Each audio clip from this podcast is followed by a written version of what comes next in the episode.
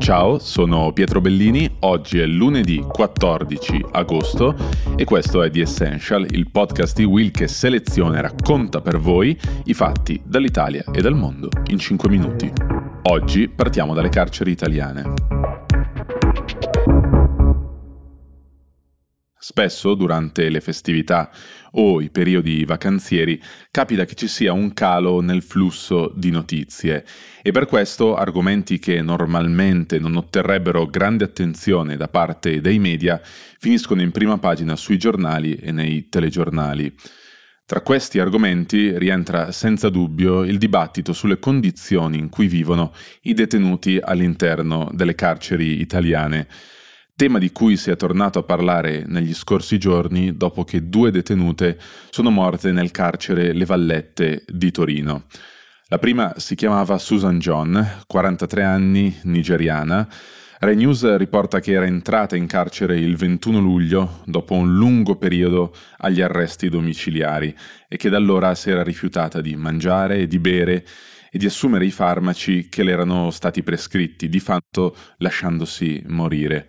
Alcuni giornali riportano che la donna aveva chiesto in più occasioni di vedere il figlio di quattro anni. Alla morte di Susan John è seguita a poche ore di distanza quella di un'altra detenuta, sempre nel carcere Le Vallette di Torino.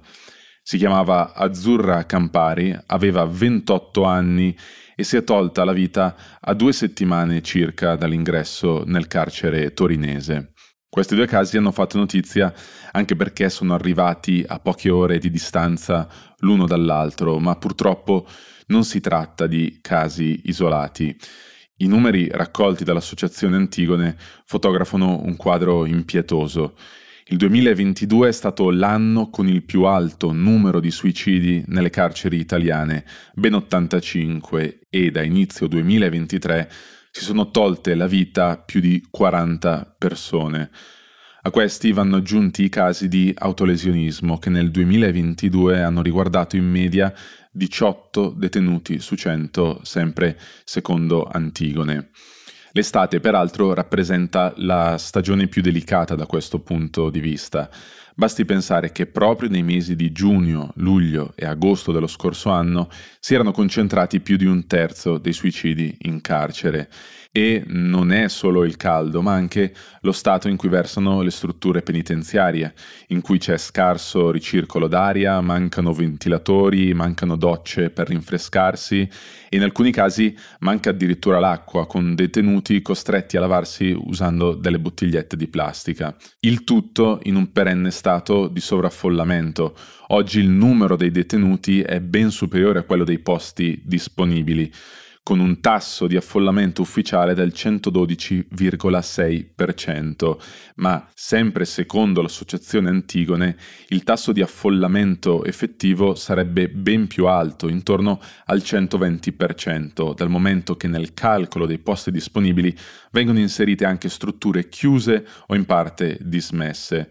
Questo fa sì che oggi siano circa 10.000 le persone detenute in più rispetto alla capienza regolamentare. Sabato il ministro della giustizia Carlo Nordio ha visitato il carcere torinese delle Vallette e ha ribadito la necessità di aumentare il numero di strutture di detenzione, anche riadattando strutture compatibili, ad esempio vecchie caserme, e questo dal momento che costruirne di nuove richiederebbe tempi molto lunghi. Non sono mancate però critiche all'intervento del ministro, le cui dichiarazioni sono sembrate ad alcuni quasi frasi di circostanza a cui spesso non seguono poi interventi significativi. Venerdì pomeriggio le speranze della Russia di poter tornare sulla Luna sono ufficialmente decollate per la precisione dal cosmodromo di Vostochnik nell'estremo est del paese a bordo di un razzo Soyuz. Questo decollo è il punto di partenza della missione Luna 25, la prima missione lunare russa dal 1976 quando l'Unione Sovietica e gli Stati Uniti si contendevano il primato nello spazio. Questa missione si colloca simbolicamente proprio nel solco di quell'epoca che ancora oggi in Russia viene considerata come uno dei momenti di massimo successo nella storia del paese. La missione è partita venerdì e questo mercoledì 16 agosto dovrebbe raggiungere l'orbita lunare per poi tentare un allunaggio nell'arco di 5 o 7 giorni a seconda delle circostanze.